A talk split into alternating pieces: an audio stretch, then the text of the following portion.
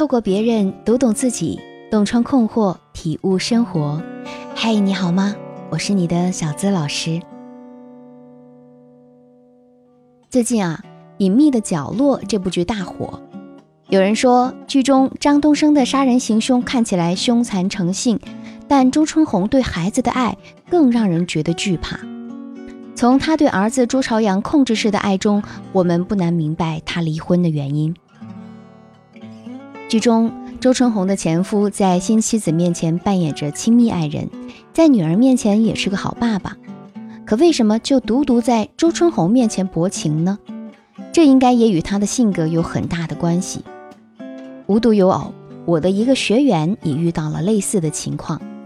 他叫王璐，今年三十六岁，在一家银行任部门经理。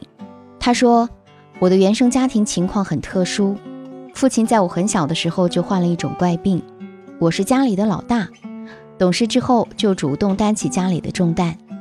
可能也是因为这样，我个性比较要强，什么事情都不想落在别人后面。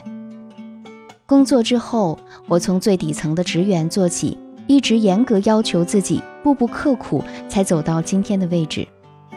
我老公的家庭状况比较好，他属于没有吃过苦的那种，所以不管是工作还是生活，都觉得只要过得去就行。我们刚认识的时候，他喜欢我努力的样子，觉得比同龄的女生踏实肯干。我喜欢他遇事不争不抢的沉稳，认为这种人才是实力派。可是结婚之后，我逐渐发现他的那种随心所欲，其实根本就是没有上进心。工作上的很多事情，他都觉得差不多就行了，让我恨不得啊拿着鞭子在后面抽着他前进。生活上，我也喜欢处处都保持干净，而他就是衣服到处扔的那种。我跟他说过很多次，可是这种习惯几乎很少改变，我只能时时处处都跟着他收拾。渐渐的，老公觉得我天天管他，总喜欢把自己的想法强加给他。可是，我觉得我们结婚之后，我一直在想方设法让我们的生活更好，付出了很多的努力和心血，但他似乎根本就没有看到，这让我觉得万分委屈。学员在跟我倾诉的时候说：“明明我就是为了他好，养成好习惯不好吗？”趁着年轻工作努力一些不对吗？可为什么他就是不领情呢？可是仔细想想，这像不像周春红对儿子朱朝阳做的那些事情呢？吃东西啊，一定要是健康食品，别总是喝饮料。上学就是为了学习，朋友长大也可以交。我叫你喝牛奶，你就一定要喝掉。这种以爱之名，实际上只是想去控制别人的念头，会死死将一个人缠绕。他会觉得我对你付出了很多，如果你不按照我的意愿行事，那就是对不起我。可他也许从来没有考虑过对方正在承受着什么样的压力。其实，在亲密关系中，当一个人接受另外一个人无微不至的照顾的时候，他也会在心底暗暗的考量：我该用什么样的结果回馈他？我是该一直接受这样的关照，还是该按照我自己的想法去做？可是很多时候，越是觉得自己付出了很多的人，越是承受不起一句重话，因为他认为自己已经做得足够好了，你还有什么可挑剔、可指责的呢？所以，一旦这种爱升级为怨气，他就会百般的不满意。越是亲近的人，他越是会百般挑剔。在心理学上，这种单方面的施予也被称之为非爱行为。是指一个人对最亲近的人只有掠夺，没有平等和尊重，而失去了平等和尊重的爱，严格意义上也不能称之为爱。任何把自己的想法强加在别人身上的行为，大多数的时候只能感动自己，而得不到对方的认同和支持。就像剧中的周春红，她本质上不是个坏人，也很努力的生活。可是，老公远离，儿子压抑，就连她自己也活在别人的眼光里，根本没有任何幸福可言。如果你也常常在感情当中费力不讨好，或者明明自己很努力的去经营了，却还是不能感受到幸福，欢迎添加我的小助理“恋爱成长全拼加数字零零八”，来为你一对一分析，手把手帮你收获想要的幸福。我一直记得这样一句话，也分享给大家：婚姻啊，就是两个相交的圆，相交之外，你可以遵循自己内心的想法；相交之内，那是你们重合的部分。每一次你自以为是、无所谓的越界行为，都是往对方身体上扎针。所以，亲密关系中的控制欲其实是很可怕的。你觉得你在付出，在对他好，可就他而言，他会觉得你很强势，难以沟通，越来越想逃离。那么，在两性关系当中，如何才能避免强势所带来的负面影响，更好的获取想要的幸福呢？给大家几点建议。首先，第一点，我们要先照顾好自己，然后再扩大链接范围。还记得某一期《奇葩说》上，黄志忠说到了吃鱼故事。他说：“不要用自己的牺牲感去兑现伴侣的内疚感，觉得牺牲很大就不要去牺牲，开开心心的生活，让自己的幸福感溢出来，这种外溢才是对伴侣最好的滋养。”不管是恋爱还是婚姻，你都先要照顾好自己。当你从内而外都洋溢着幸福的时候，你才可能更好的去照顾别人。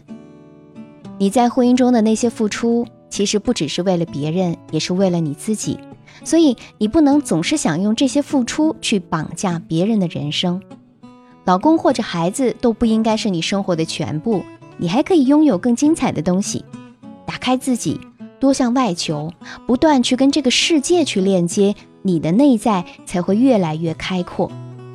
而当你拥有更多选择的时候，你会发现，真真切切的享受这些选择，比你一直和某个人纠缠要有意义的多。我就记得我一个曾经的学员告诉我。小资姐，我发现我跟你学习之后，我变得越来越豁达，内心也越来越充盈了。就连男朋友都说我好像经历了脱胎换骨的改变，我也越来越爱现在的这个我。第二点，多给予积极的肯定，最好的一面也应该留给最亲近的人。自一九七零年代。当美国离婚率已经到了一种社会危机的时候，就有一群心理学家被赋予了一个寻找幸福的关键任务。经过了这么多年的研究，这些学者发现，能够维持幸福美满的这些婚姻，他们跟其他人有以下两点不同。第一点，当他们在聊天的时候啊，跟彼此说的一些正面的言辞会比其他的夫妻要多五倍。第二点。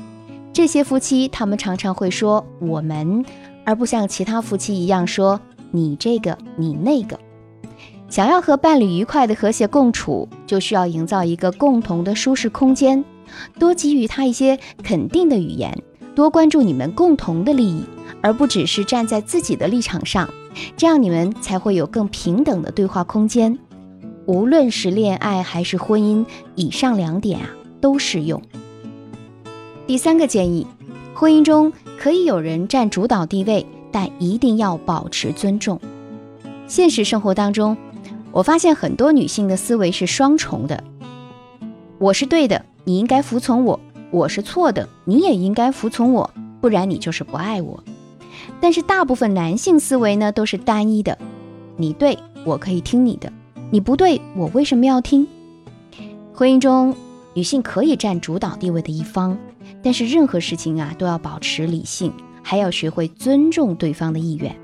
毕竟我们都是成年人，都会有面子和尊严。就算是自己的伴侣，我们也不喜欢被对方支配和控制。那些总喜欢把任何事儿都跟爱与不爱挂钩的人，往往最终都和爱情失之交臂了。所谓江山易改，秉性难移。一个人的生活习惯。思想观念和行为方式都是在成长的过程当中慢慢积累起来的，想要在短时间之内让他改变，简直是非常艰难。所以啊，我们不要总想着去改造对方，而是要在一定程度上尊重他的那些无伤原则的习性。生而为人，每个人都不容易，也都希望得到爱的那个人的尊重。所以啊，不管你在工作中有多强势，在婚姻中都要懂得适当示弱，给予对方应有的尊重，这样你们的爱情才能够更长久。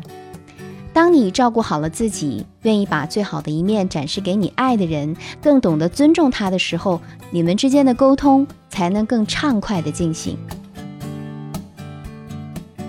爱如果变得迷失了方向，不管是你自己还是你身边的人，都会受到影响。如果你想知道如何更好的去爱，就可以添加我的小助理“恋爱成长全拼”加数字零零八来帮你分析原因，找到幸福的捷径。我是小资，就是那个读懂你的人。希望大家喜欢这期节目，本期节目就和你分享到这儿，下期声音节目我们再会吧。